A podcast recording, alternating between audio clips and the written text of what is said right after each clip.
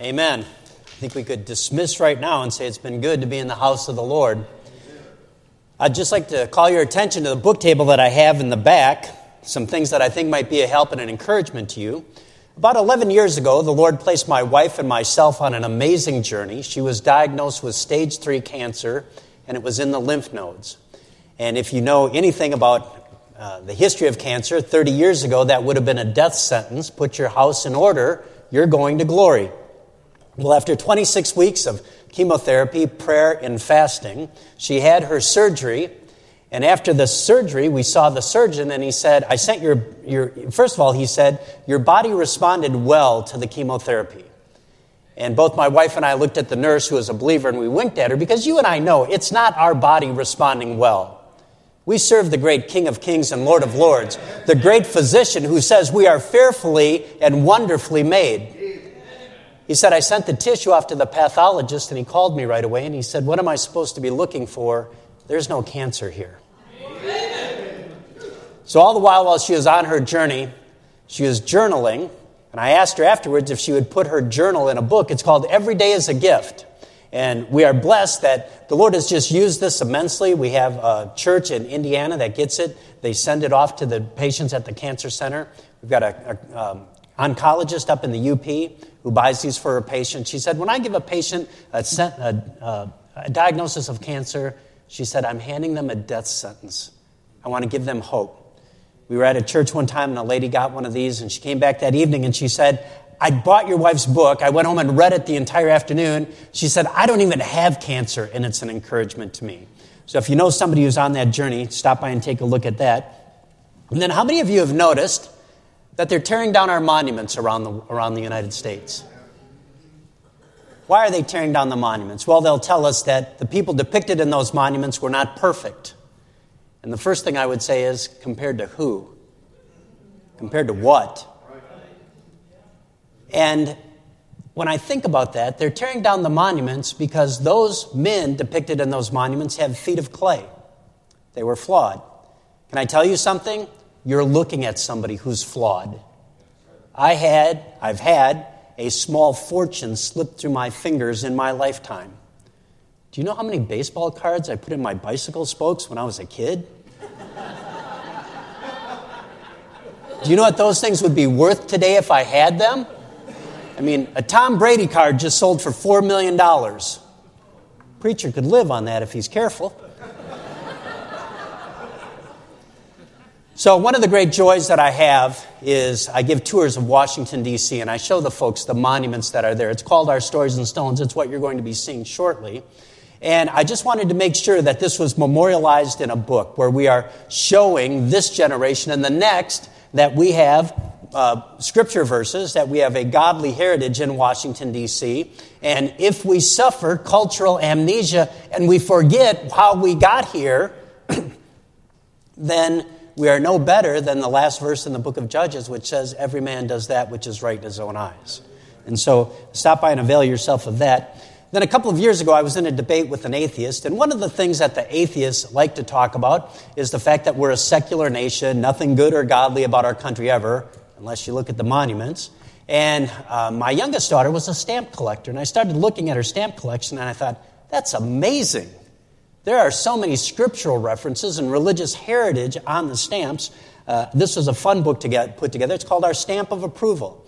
And if we're such a secular nation, it's amazing that when Apollo 8 circled the moon, we came up with a stamp that said, In the beginning, God. The first four words of the Bible. Somebody once said, if you can believe the first four words of the Bible, everything else is easy after that. And so this is just a history, a memorial of the things of our religious heritage, our national seals, our colonial seals, just pointing to the fact this is not to convince somebody that we have a godly heritage. This is to prove to them that we have a godly heritage. And that's back there. And then if you were in Sunday school this morning, uh, the PowerPoint presentation was called, Oh God, Our Help in Ages Past. If you're interested in that, please avail yourself of, of that. I think the most important thing that's back there is our prayer card. Would you please take one of our prayer cards and remember to pray for us? Pray that as we work with our elected officials in our home state and then also in Washington, D.C., that number one, that we would be a testimony for the Lord Jesus Christ. that we would remind them that one day all of us will give an account to an almighty, holy, thrice holy God, and it's imperative for us to live a life of righteousness, to do what's right, to do justly, to love mercy, and to walk humbly with our God. And I would appreciate that if you would remember to pray for that. I've been asked in the past, how did you get started working with Max? Let me just tell you my story before we begin tonight. But I was 14 years old. I was in a ton of trouble. All of my friends were getting caught for the things we were doing. I had not gotten caught yet, but I knew that day was coming. And a fellow that I played baseball with said, Would you like to go up to camp with us? And all I could think of was if I go up to that small camp in northern Wisconsin, two hours from my hometown of St. Paul and Minneapolis, the cops can't find me there. So I got on the bus, went up to camp all day Monday, the things you do at a Bible camp, Bible teaching, Bible preaching. Monday night, the campfire service was on the reality of hell. And I remember going to my bunk that night and thinking, boy, I don't want to go to hell. Next day, same thing Bible teaching, Bible preaching, activities. Tuesday night, Bible message at the campfire, the reality of hell. Hell is eternal, hell is hot, hell was prepared for the devil and his angels. And if you reject the free gift of salvation through the Lord Jesus Christ, you will experience a Christless eternity remember thinking, boy, I don't want to go to hell. Wednesday, the same thing, except on Wednesday night, we went to an independent, fundamental Baptist church just like this. And all the way in from the camp and all the way back, I was asking my camp counselor, how can I know that I'm saved? I was Roman Catholic. I knew the stations of the cross. I knew the, the Apostles' Creed. I knew the Lord's Prayer. I knew all of that. And that night, July 10th, 1974, my camp counselor pointed that Jesus Christ died for me personally. It was my sin that put Jesus Christ on the cross. I was responsible for his death. And that night I asked him to save me, to accept me as one of his own, to give me a home in heaven when I died. That fall, I went back to our public school and I tried as best as possible as a brand new Christian to try to be a testimony. Some days I would get bold and I would carry my Bible with me to class. And my friends would say, Are you a Bible salesman, Tim? Are you a Jesus freak? And after a year's time, with some success of witnessing to my friends, I asked my dad, who was Roman Catholic, if I could go to a Christian school. I said, Dad, I would like to go to a Christian school this fall. And he said, That is great. And then he listed all the Catholic schools in the St. Paul area he would send me to. I said, Dad, you don't understand. I would like to go to Fourth Baptist Christian Day School. And he said, Oh, if that's what you want, I can't pay for that. You'll be on your own. And all I heard him say was, Yes, you can go to a Christian school. That summer, I went out and got a job, enrolled myself in fourth. I wanted to be in the type of Christian school that you have right here. Every single month when the bill came, it came with my name on it. From that day in 1975 until today, every single day of my life has been involved in Christian education. Whether it was a Christian high school student, that year I went to fourth. The next year, my wife and I graduated from Rosemont Baptist Schools. And then we went down to Bob Jones University, and I must say, you're looking at somebody who's pretty gifted. It took me seven years to get a four year degree from Bob Jones University. I finally graduated, magna cum laude. It was so bad, we had one dean from the College of Arts and Sciences who had been a foot soldier in Adolf Hitler's army. He was conscripted when he was 14 years old. And for seven years, he watched me walk around that campus. I had him for an orientation class, had him for a philosophy class, had him for a German class. If anybody's going to speak German, it would have been that guy. And after seven years, graduation day came and they said, Make your way up on the platform. Your dean will give you a, a folder to hold your diploma in. Make your way off the platform and find your seat. And as I walked up on the platform and he looked at me after seven years of walking on that campus, he went to hand, hand me my folder. He looked at me and he said, Well, I never thought I would see the day. And I thought, all right, way to encourage the troops on the way out of here. Taught in South Carolina and then South Bend, Indiana for three years, and the Lord moved us up to Michigan. And every day since that day that I enrolled in Fourth Baptist Christian Day School, I've either taught in a Christian school, had my children in a Christian school, worked with the Michigan Association of Christian Schools, and today my wife and I are greatly blessed. We're able to help with our grandchildren in a Christian school. I firmly believe in Christian education.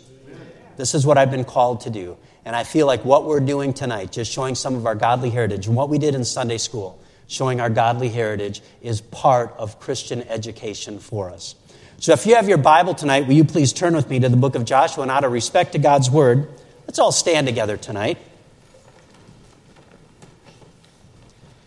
The preface of your King James Bible says it is meant to be read in churches. And so in Joshua chapter 4, beginning in verse 1, I'd like us to do something. I'd like us to do a responsive reading. I'm going to read verse 1, and then I would like all of you to read verse 2 aloud. And then I'll read verse 3, and you do verse 4. I'll do all the odd number verses, you do the even number verses. And we'll read verses 1 through 7 responsively. The sacred historian has recorded these words for us in Joshua chapter 1. And it came to pass, when all the people were clean passed over Jordan, that the Lord spake unto Joshua, saying, Take you twelve men out of the people, out of every tribe, a man. And command ye them, saying, Take ye hence out of the place of the, where the priest's feet stood firm, twelve stones, and ye shall carry them over with you, and leave them in the lodging place where ye shall lodge this night. Joshua called them.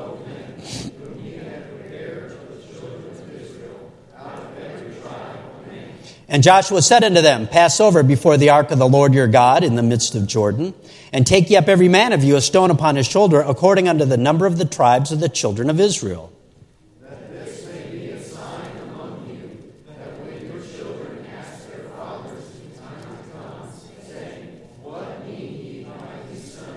Then he shall answer them that the waters of the Jordan were cut off before the ark of the covenant of the Lord. The waters of the Jordan were cut off, and then this is our text for this evening. And these stones shall be for a memorial unto the children of Israel forever. Let's pray together tonight. Father, we come to you and we have heard your word in our presence. And there is great responsibility whenever the word of God is spoken or preached. Lord, we are accountable to you for what we've heard tonight. Lord, I ask that our heart's desire would be that we would be more noble than those in Thessalonica, and that when we hear the Word of God, we would search the Scriptures daily, fervently, energetically, whether these things are so. Lord, help us not just to be hearers of the Word, but doers as well. Lord, I pray that your holy, sacred Word would take root in our hearts tonight, and that in turn it would bring forth fruit, and that the fruit would remain. Lord, we thank you so much for the blessing of being here. Thank you for the blessing of your word. Thank you for the country that you've given to us. Lord, I ask that you would give us revival again. I pray, Father, that you would help us as your children to pray for revival, to be earnestly seeking a nation that would live for you. And Lord, help us to seek a city whose builder and maker is God. Help us with our dual citizenship. Help us to be citizens here, but also help us to have a heavenly heart for a city that we haven't seen yet. And we would thank you for all of this now in Jesus' name. Amen. Thank you. You may be seated. This, is a mom- this text is a momentous day in the history of Israel. They're about to cross into the promised land. They've wandered for 40 years, and the moment has come. The sense of anticipation is there. And there's one last set of instruction that they have before they cross into the, into the promised land. The Jordan River is going to dry up all the way back to the city of Adam. And the Bible says that the waters stacked up like a heap. That meant the Jordan River kept flowing, but it flowed and stopped, flowed and stopped, flowed and stopped. And you could just imagine what the people of the city thought when they looked up at that water stacked up. This is, we've never seen this before. And the children of Israel are going to cross the dry bed of the Jordan River. And one of the things that they have to do, they have to re- take a representative from every single tribe, and he's going to pick up a stone so large that he has to place it on his shoulder to get it over. And when they get it to the other side, they're supposed to build a memorial of stones right there. And they build that memorial of stones so that they have a national monument with a spiritual heritage. So that in future times, when children are traveling with their parents, and you remember what it's like to go on vacation with your kids, a million questions. Are we going to stop? Are we going to stop for lunch? Can we stop? I got to stop.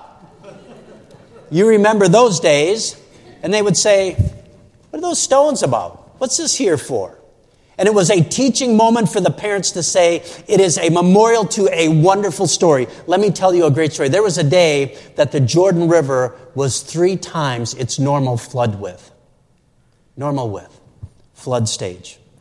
And God miraculously stopped the Jordan River and backed it all the way up to the city of Adam. And your spiritual forefathers crossed the Jordan River on the dry ground. Children, that is a national monument with a spiritual heritage. We have a national monument with a spiritual heritage. If we could start the PowerPoint presentation, that would be just great. Yep. I was in Washington, D.C. on September 10th, 2001, the day before the world changed forever. And as I went to Washington, D.C., I was in the Capitol building, and I had been thinking about this presentation for about a year, and I wanted to put it together. I wanted to take photographs around the Capitol building. So on September 10th, 2001, I walked into the Capitol building, saw the sergeant at arms, handed him my card. I said, I'm Tim Schmig with the Michigan Association of Christian Schools, and I would like to take some photographs around the Capitol building. And he said, What would you do with them? And I said, Well, I want to put together a spiritual heritage tour and I said, I'd like to show it in Christian schools. I've shown this in public schools, in a high school AP class. I've shown it at different political functions, just to show the heritage that's here. And he did something that was unusual then and very unusual today. He took out his business card, he wrote on the back of it, it said, Let Tim take pictures, and he signed his name to it. He said, If anybody stops you in the building, just show them that I said you could take photographs here, and you'll be okay. So that day, September 10th, 2001, a number of the photographs that you're going to see, I took on that day. The next day, I was supposed to be in a meeting in the White House, and as we went our, made our way to the White House, we were just about to approach from 16th Street. And as we were walking up towards our entry, all of a sudden, all the guards rushed the perimeter. And they said, You can't enter the White House here. You need to move over towards the Eisenhower Executive Office building. And as we were walking down Pennsylvania Avenue, there was a policeman's motorcycle there, and his microphone was on. It was about 9.45 in the morning. And that was a, a very confusing morning, to say the least. And they said over the policeman's microphone that the World Trade Center had been bombed. Nobody, nobody knew exactly what happened at that moment. And they said, The Eisenhower Executive Office building is closed. Make your way down 17th Street. So at that point, they had let out all of the federal employees. The streets were clogged. They had scrambled uh, the fighter aircraft, and they were zooming low over Washington, D.C. Every time that they passed, you could just feel the ground shake and rumble. And as we made our way down 17th Street, we got to Constitution Avenue, and we looked over at the Pentagon building, and it, there was a yellow, gray, acrid smoke coming out of that that the world has changed forever. And then we made our way up to Constitution Avenue. And Pastor had talked about the phone lines going down, and our phones were dead. You couldn't make any cell phone calls. And that night, when I finally was able to call home, my daughter, who was a senior in high school, said, Dad, I just wanted to hear your voice once again. God has blessed us in such an amazing way and yet, I think it would be safe to say that it's important for us to remember the heritage that we've been given. To remember that compared to every country in the world, we have been blessed providentially greater than any country in the world, bar none, no debate, end of discussion. Show me one country, one country that is a country of destination where people are trying to get into our country instead of trying to escape our country. The Bible says, Blessed is the nation whose God is the, is the Lord. Only two nations in the history of the world have claimed that verse for themselves Old Testament Israel and the United States. A couple of years ago, the atheists sued to remove the Declaration of Independence from view. When I debated the atheists, one of the things that I learned is I went to all of their websites. I metaphorically enrolled in Atheist University. I went to all of their podcasts and I just listened. How do they form a debate? And I watched some of their debates on different things. And one of the things that I learned from listening to the atheists is if you make a mistake, if you happen to say July 3, 1776, then all of a sudden they throw their hands up and, oh, he doesn't know what he's talking about. Everything said after that is irrelevant because you made a verbal mistake. So this is what they say. As long as there remains any reference to God, of any kind in a building, especially within that outdated, wrinkled up piece of paper showcased in the Capitol. Pause right there. The Declaration of Independence is not in the Capitol. It's in National Archives. So they just made a mistake. Now, in the Capitol building, there's a bronze inscription of the Declaration of Independence, but they said wrinkled up sheet of paper. There will remain as a monument to ignorance. I can think of somebody who just said something kind of ignorant. Tyranny, oppression of everyday Americans in its current form. Really? The Declaration of Independence is our birth certificate. What do you want to change it to? You can't, you can't go back and say, I don't like that, and change history. History is not there for us to like or not like, history is there for us to learn from. And then go forward. In its current form, the Declaration of Independence is by far the biggest threat to our liberties. I can think of some things that are a bigger threat to our liberties, and we're about to dress them tomorrow on, the, on Capitol Hill with some of our U.S. senators who think they can redefine marriage. You cannot redefine what God has already defined. Male and female created he them. In the image of God made he them. There is no debate, it's black and white. There is no place for it in a truly free and modern society, so they say. Franklin Jameson, curator of National Archives, made this statement. He said, Of all the means of estimating American character, the pursuit of religious history is most complete. Now, if you have the History Channel, you can see programs that talk about the founding of America, World War I, World War II, Civil War, excuse me, the War of Northern Aggression, if you've studied it well. That was sort of a Southern joke. Um, and yet, when was the last time you saw a program on National Public Radio, on National Public TV, History Channel, that talked about the Great Awakening, the life of Jonathan Edwards? The revivals that happened in the northern camps and southern camps of the Civil War. The American missionary movement, where since 1900 we have sent more missionaries worldwide than all of the other nations in every century combined. We have been a nation that has obeyed, go into all the world and preach the gospel. Whenever I give a tour of Washington, D.C., one of the places that's always on the tour without exception is Arlington National Cemetery. It just puts the whole trip in perspective. As you leave the visitor center and you're going to walk up the hill and go to the left to the tomb of the soldier known to God, or you're going to go to the right and you can go to John F. Kennedy's grave, you'll pass this sign. And it says, Welcome to Arlington National Cemetery, our nation's most sacred shrine. And at the bottom it says, Please remember these are hallowed grounds. Sacred shrine hallowed grounds. Those are words you rarely hear any politician ever talk about, and yet Arlington transcends everything. For me, it's just the visual. In every direction where you look, simple white markers bearing crosses or stars of David. This is just a small fraction of the price that's been paid for the freedom that you and I enjoy. For some that are in Arlington, this is what they would have seen. June 6, 1944. LST Higgins boat landing craft landing on the beaches of Normandy to liberate a continent from the tyranny that they were in the grips of. One writer said this freedom is not a natural state, otherwise, more people would be free. Tyranny, oppression, dictatorship, and the denial of human rights are the norm for much of the planet. Mankind's lower nature dictates that far too many seek to reduce others to servitude in order to elevate themselves. Driving by Arlington National Cemetery, I'm reminded of the cost of freedom. Those who sacrificed everything, invested in freedom for my family and yours, so we can all live our lives where we choose to live them and worship where and however we please. These are freedoms most of the world can only dream about, and we live it every day. General Patton said it's foolish and wrong to mourn the men who died. Rather, we should thank God that such men lived.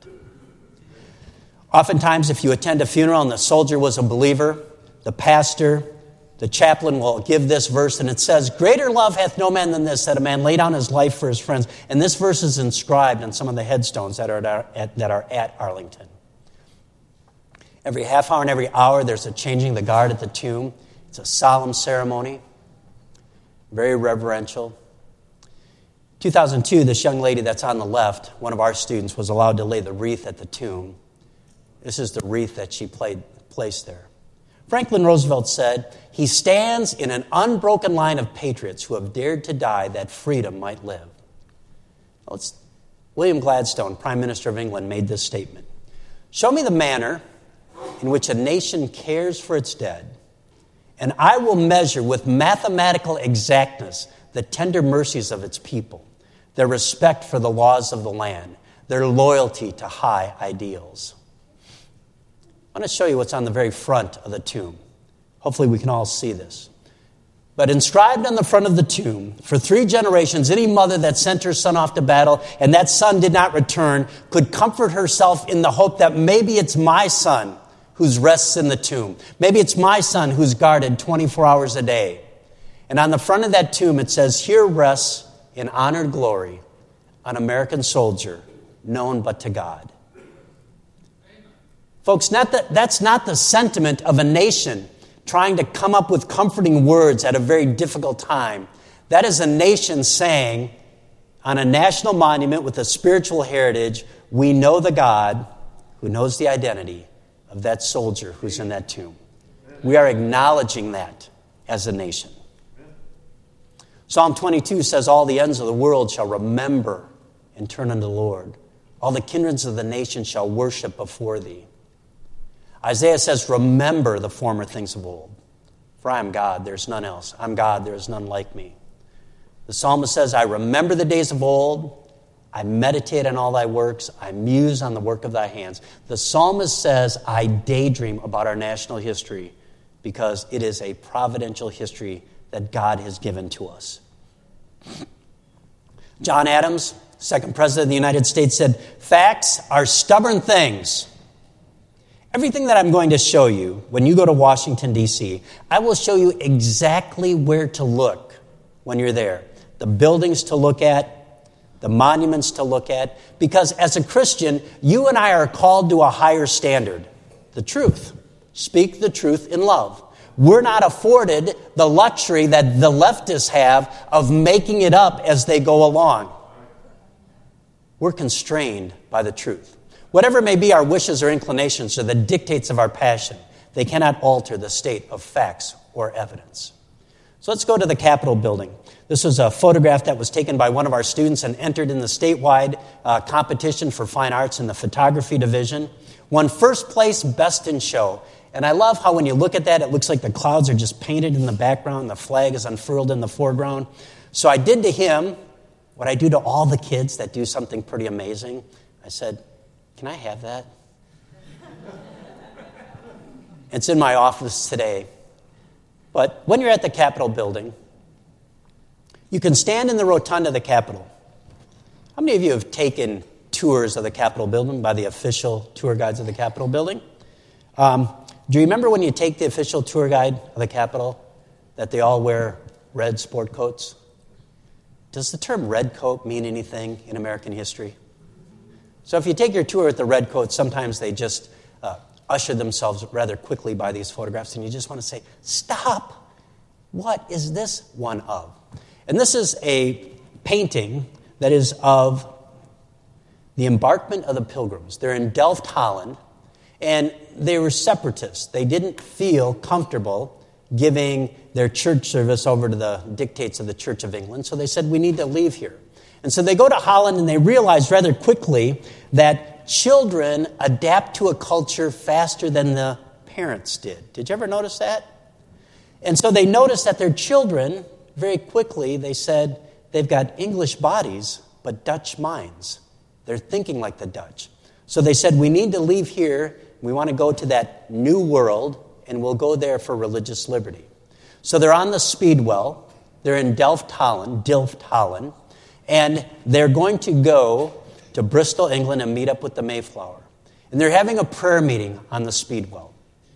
And they're gathered around. You can see in the painting, there's um, women and children. They're having a prayer meeting.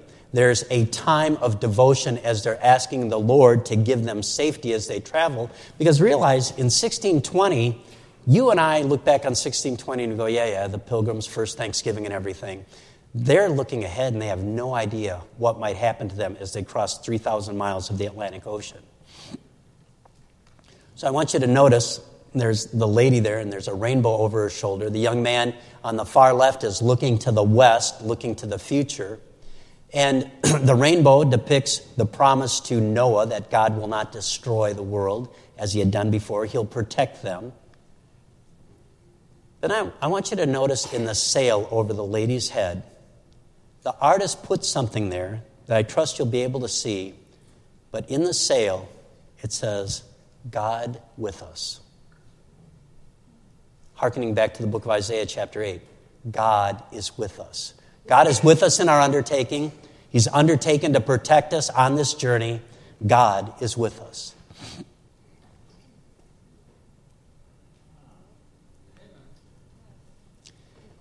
And then, if you take your tour, a lot of times the tour guides are in a hurry. They say, Well, we've got a big story to tell and we've got a short time to tell it.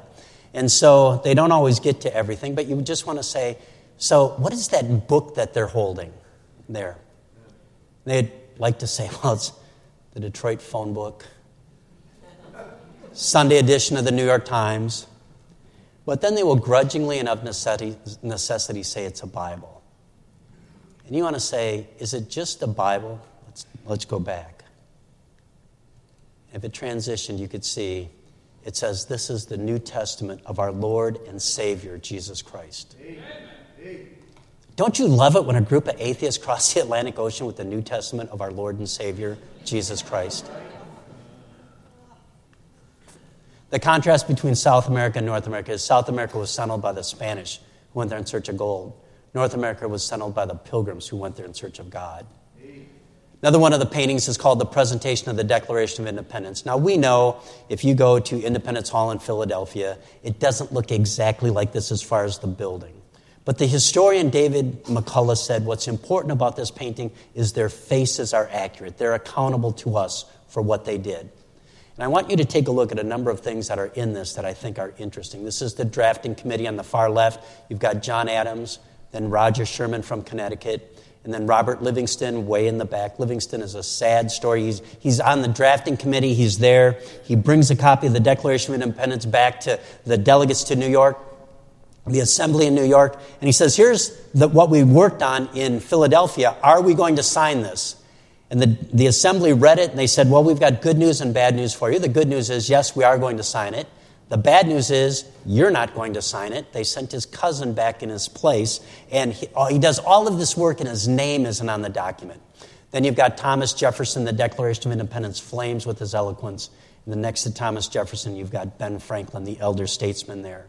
And during the writing, if you've ever worked on a committee, sometimes there can be tensions. And there, Thomas Jefferson gives the Declaration of Independence, and it's his work, and the drafting committee looks at it, and John Adams says, You know, I don't like the way you said this. Let's change it to this. And sometimes he made changes without Jefferson knowing it. Like Jefferson would say unalienable, and, Jeff, and Adams would say, I like the word inalienable. Jefferson says, What's the difference? And he said, Well, I just like this one better. And when, he, when Adams takes it to the printer, he says, Oh, by the way, change that word to the one I want. And it was just a frustration for, for Jefferson. And the painter memorialized that because if you look very closely, Thomas Jefferson is stepping on John Adams' foot. As if to say, Keep your opinions to yourself.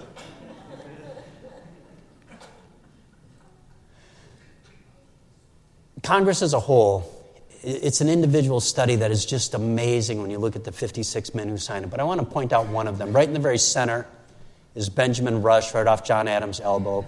Benjamin Rush is one of the youngest signers of the Declaration of Independence. Later, he goes on to be Surgeon General of the Continental Army. He's a member of the American Bible Society and Philadelphia Tract Society. The Philadelphia Sunday School movement. We have Sunday school before church today because of the work of men like Benjamin Rush and others. Benjamin Rush his signature is right next to John Hancock. Look to the right under Robert Morris's signature. Benjamin Rush is there. Benjamin Rush has a tract that's published in 1830, and the tract is called The Defense of the Use of the Bible in Schools. Here's a signer of the Declaration of Independence who thinks the primary textbook in American classrooms should be the Bible. Look what he says. Before I state my arguments, I shall assume the five following propositions. Number one, Christianity is the only true and perfect religion. Come on, don't sugarcoat it. What are you trying to say? Well, what he's trying to say is Christianity is the only true and perfect religion. that a better knowledge of this religion is to be acquired by the reading of the Bible than in any other way, that the Bible contains more knowledge necessary to man in his present state than any other book in the world. That knowledge is most durable and religious instruction, most useful when imparted in early life. And lastly, that the Bible, when not read in schools, is seldom read in any subsequent period of life. When you're in the Capitol building, your congressman or senator can take you to the congressional prayer room. In the congressional prayer room, you will see this stained glass window depicting George Washington, General Washington, probably at Valley Forge, praying. And if you look closely at the very top, it says, This nation under God. And then in red, circling President General Washington, it says, Preserve me, O God, for in thee do I put my trust. Psalm 16:1. This is the House of Representatives. When the Speaker of the House stands at the rostrum, he stands right there. When the President gives his State of the Union address, he stands right there.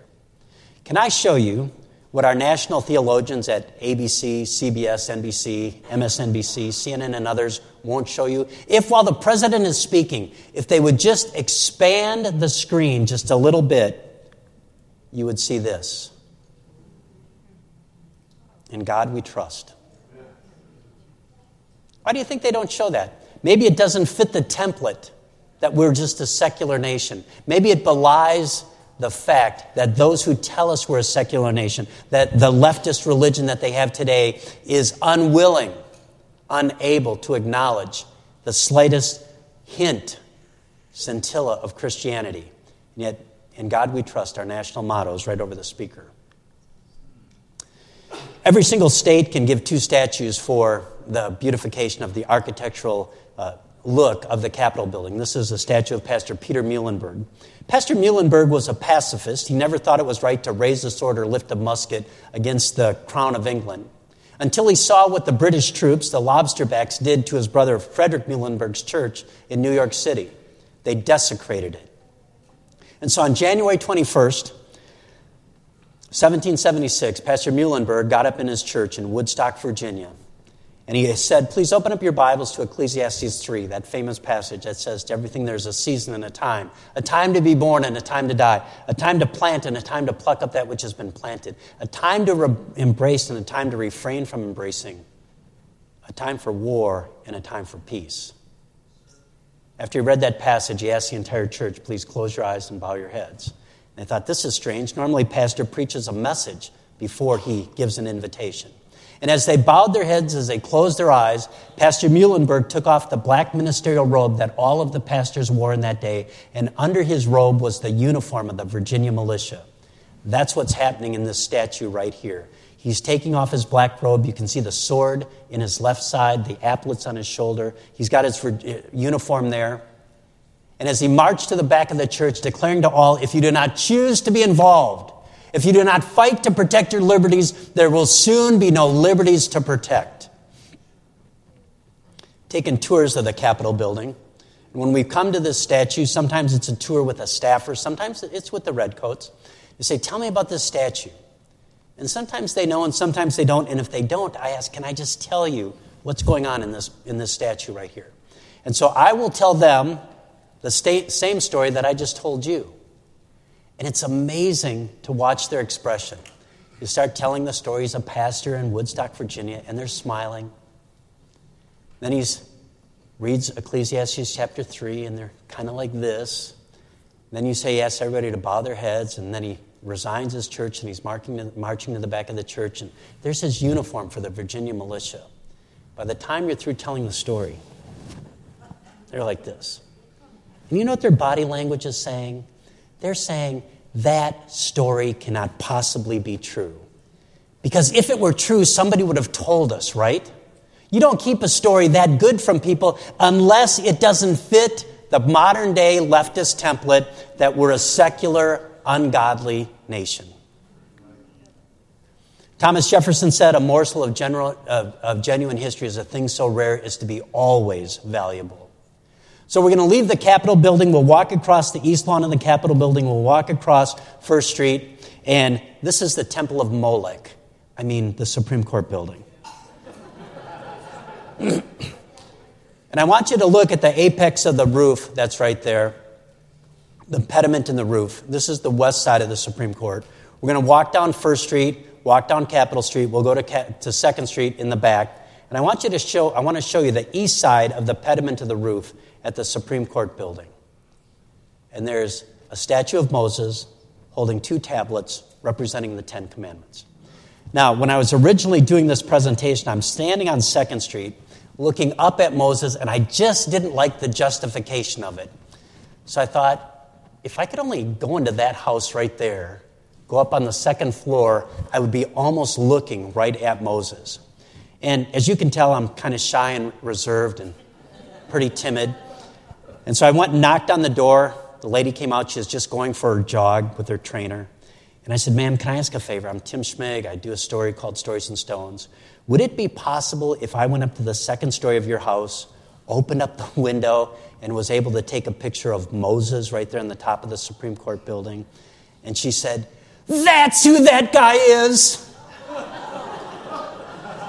I've lived here for 20 years and didn't know who he was. And I thought, it's not just us. The Bible talks about people that are willingly ignorant of their history. The Bible says, My people are destroyed for lack of knowledge.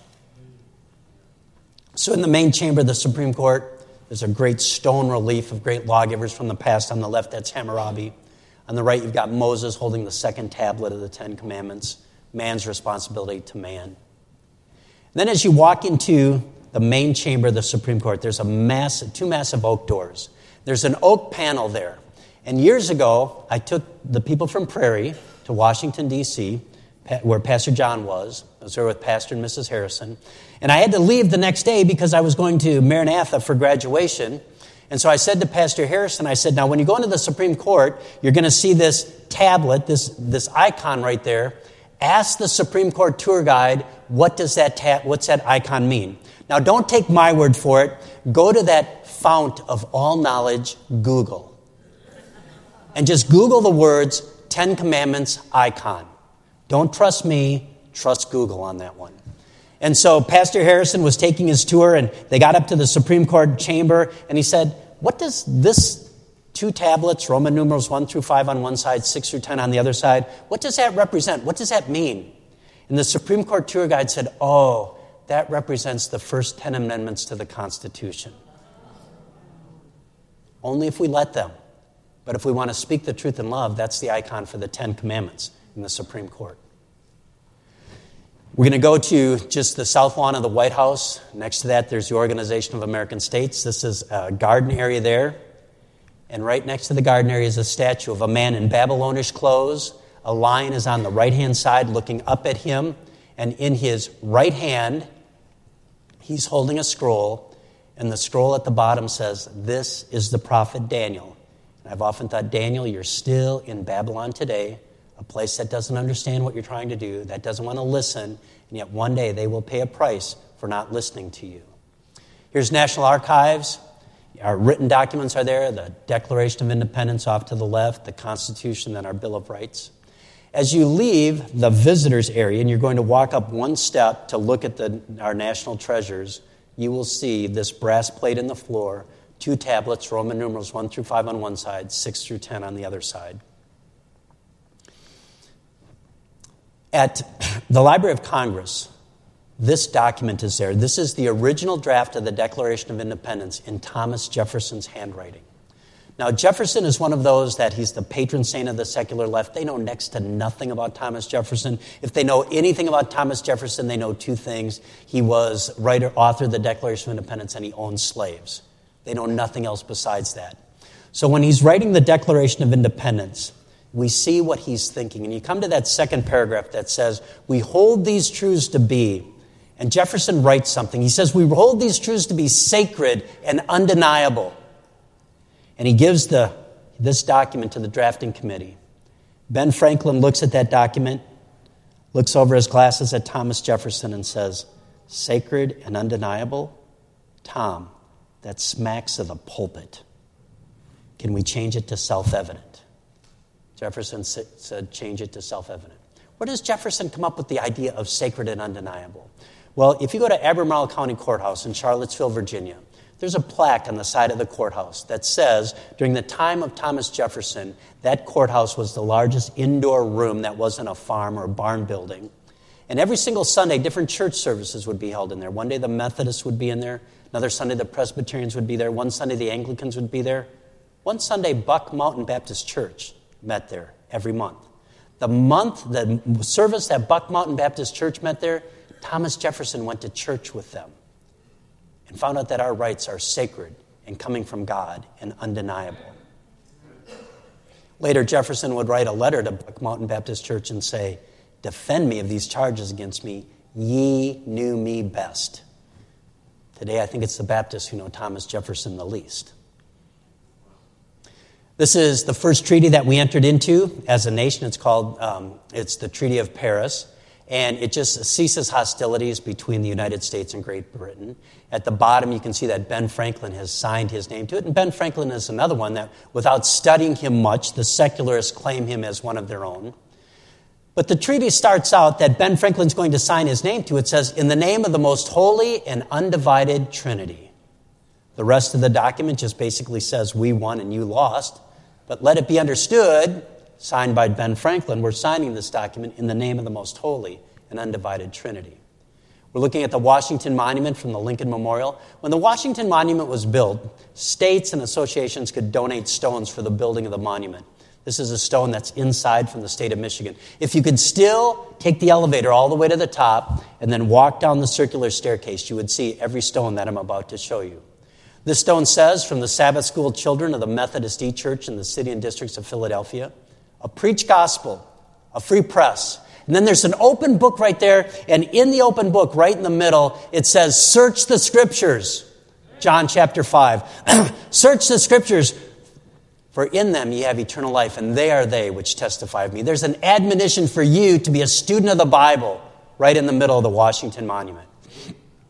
Another one of the stones says, Under the auspices of heaven, and the precepts of Washington and Kentucky will be the last to give up the Union. Ringing the two soldiers' head there. It says, United we stand, divided we fall, and that is a paraphrase from the Sermon on the Mount. Another one of the stones says, The memory of the just is blessed, Proverbs chapter 10 and verse 7. When the Washington Monument was completed, 555 feet tall, they put, they had just discovered a brand new metal. And they said, This will be the most precious metal ever. Let's cap the Washington Monument with it. And so they put an uh, aluminum capstone on the top of the Washington Monument. And on the east side of the aluminum capstone are the words Laus Deo, which very simply mean praise be to God. The first rays of sunshine that hit Washington, D.C. every single morning hit that aluminum capstone, the east side. Praise be to God for a new day of living in this country. This is the Lincoln Memorial. As you enter it, it says, In this temple, as in the hearts of the people from the, for whom the, union, the memory of Abraham Lincoln is enshrined forever. And off to the left hand side in the Lincoln Memorial, you will see his second inaugural address, the most theological statement in American history, replete with references to God, biblical quotes, and prayers given. This is our Stories and Stones. When President Lincoln and Mrs. Lincoln were in Washington, D.C., they would attend New York Avenue Presbyterian Church. They would sit in the second pew right there. And in the stained glass window above the second pew is this stained glass of what the parishioners, the people in the church would have seen those days when he was in church. The President of the United States with his head bowed in prayer. And I think it's amazing that two of the stained glass windows that we see in Washington, D.C., President Washington and President Lincoln, are both in an attitude of prayer. The humility of the leaders that we've had in this country. This is the White House. Here are your missionaries to Sodom and Gomorrah. Sodom on the Grand River in Lansing, Gomorrah on the Potomac in Washington, D.C. We've just leaving a meeting that we had in the West Wing during the George Bush administration. In the East Room of the White House, over the fireplace mantle, there is this inscription. It's part of a letter that John Adams is writing to his wife Abigail Adams. She's back in Braintree, Massachusetts. He's living in what they call the executive mansion while they're building it. If you've ever been in a house under construction, he's got all the sights, sounds, and smells of a house under construction the fresh plaster, the paint, the carpenter sawing and hammering. And that night he writes a letter to his wife Abigail and he says, I pray heaven to bestow the best of blessings upon this house and all that shall hereafter inhabit it. May none but honest and wise men ever rule under this roof. We'll conclude our tour. We're going to go to Union Station. We're going to walk out of Union Station, out of the, the main doors to Union Station, where all the cabs and the tours are. And we're going to walk and we're going to take a look at a reproduction of the Liberty Bell, twice its normal size. and when this was cast, a Bible verse was put on it, and along the top it says, Proclaim liberty throughout all the land unto all the inhabitants thereof. Leviticus chapter 25 and verse 15. Then, as we turn around and we're looking back at Union Station, and we'll look off to the right hand side, there's this verse at the very bottom, and it says, The desert shall rejoice and blossom as the rose. That's from the book of Isaiah. Off to the left hand side, you see at the very bottom, Thou hast put all things under his feet. That's from the book of Psalms. And right in the middle of Union Station is the Bible verse, The truth shall make you free. Jesus Christ says, I am the way, the truth, and the life. No man comes to the Father but by me. To the law and to the testimony, if they speak not according to this truth, it's because there is no truth in them. Let God be true and every man a liar. Folks, if we don't tell our story, who will? We can't count on the secular left. This is our story to tell. In conclusion, turn with me, if you will, to the book of Second Chronicles, chapter 7, and verse 14, a verse that you all know, a verse that is good for us to commemorate on this evening. Second Chronicles, chapter 7, and verse 14, we read these words if my people, God's people, that's you, that's us. Talk to one person, he says, Well, that verse is to Old Testament Israel. So, what other verses do you want to parse out? The Psalms, David wrote those. I mean, it may not be written to us, but it's for us. All scripture is given by inspiration of God and is profitable. So I think we can gain profit from this. There's a principle here. If my people which are called by my name, not who call themselves Christian, but I am calling you my people. They were called Christians first at Antioch. If my people which are called by my name shall humble themselves. We live in a world today where there's a tremendous amount of arrogance, where they think they can shake their fist in the face of God and get away with it. They can take institutions that God has ordained and change them. And today, God says, I want you to humble yourself before me. And then, after we've humbled ourselves, what are we supposed to do? We're supposed to pray. To ask God for forgiveness for our presumptuous sins. To ask God to show mercy and grace upon us. To ask God to restore Himself once again to the place of prominence that we had as a nation, where it was not um, shameful to put a Bible verse on a monument, where it was not embarrassing to acknowledge that the God who created us, we have a debt owed to him as a nation to be thankful for what he's done for us. If they will humble themselves and pray and seek my face, what do we seek? We seek for things that are lost. Let me ask you something. Any of you ever forget a kid someplace? Right here. We lived in Greenwood, South Carolina. We were exactly eight miles from the church. And my Sunday afternoon tradition, the third ordinance, is I was taking a nap. And as I was taking the nap, my wife shook my shoulder and she said, I'm going into choir now. I've got Sarah with us. Take Rebecca, bring Rebecca into church when you come. Uh huh. And I fell back to sleep. Woke up, got dressed, got myself ready, got my truck, drove to church just as I was walking in the foyer, choir was getting out, and my wife looked at me and said, Where's Rebecca? I sucked all the oxygen out of the foyer. I got in my truck and I flew home. If there was a stop sign, I didn't see it. If there was a red light, I wouldn't know. I was on a mission. I lost something that was precious to me. When I got home, Rebecca, who was two at the time, had just woken up. She was able to get the inside front door open, but she couldn't get the screen door open. As I flew into the driveway, gravel flying, I've got this picture of a little two year old standing in the doorway, just sobbing with her hands up. I go in, pick her up, hold her as tight as I can, and through her sobs, she said, No, Sarah. No, mommy. She never once said, No, dad. Months later, she'd be sitting on my lap and I'd be reading to her, loving on her, and she'd look at me and she'd said, You forgot me at home. I know. She says today, no permanent damage, but there's no expiration date on that card of You forgot me at home. But as a nation, have we forgotten something? Have we lost something? And the key is found in this verse. If my people, which are called by my name, shall humble themselves and pray and seek my face and turn from their wicked ways. Turn off the noise of this world. Do you realize we have a generation today that in their pocket carries with them a portal to hell? They can destroy their lives with what they hold in their hands and turn from their wicked ways. It's an if then proposition. Then, then will I hear from heaven, forgive their sin, and heal their land. So here's our challenge tonight. You and I cannot expect Brian Williams, Katie Couric, and the rest of the, of the chattering class to help this nation. They are providentially incapable of helping this nation.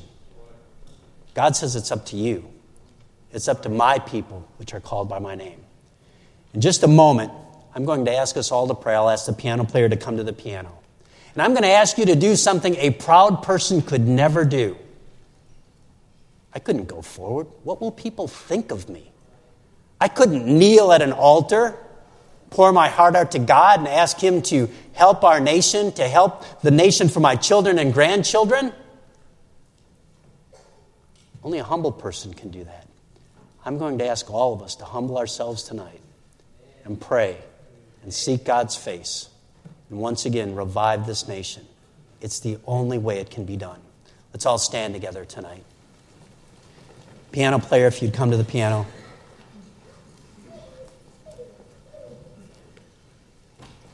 Father, who is worthy of these things? None of us are.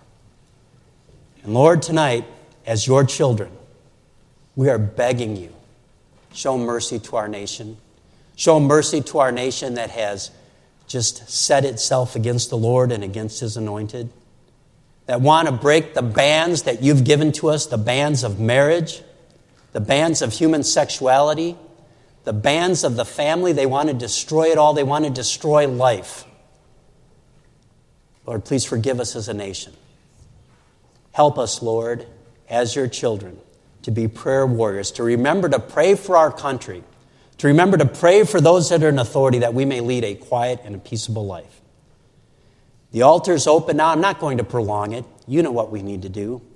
Every single one of us here, calling themselves a Christian, need to come forward and ask God, beg God to deliver our nation because revival begins in the house of God. Cleansing must begin here first. Lord, we would just ask that you would help us and use us. Lord, may we do business and be serious with you in this time. We would thank you for this in Jesus' name. Amen. As the piano player plays, please make your way to the front.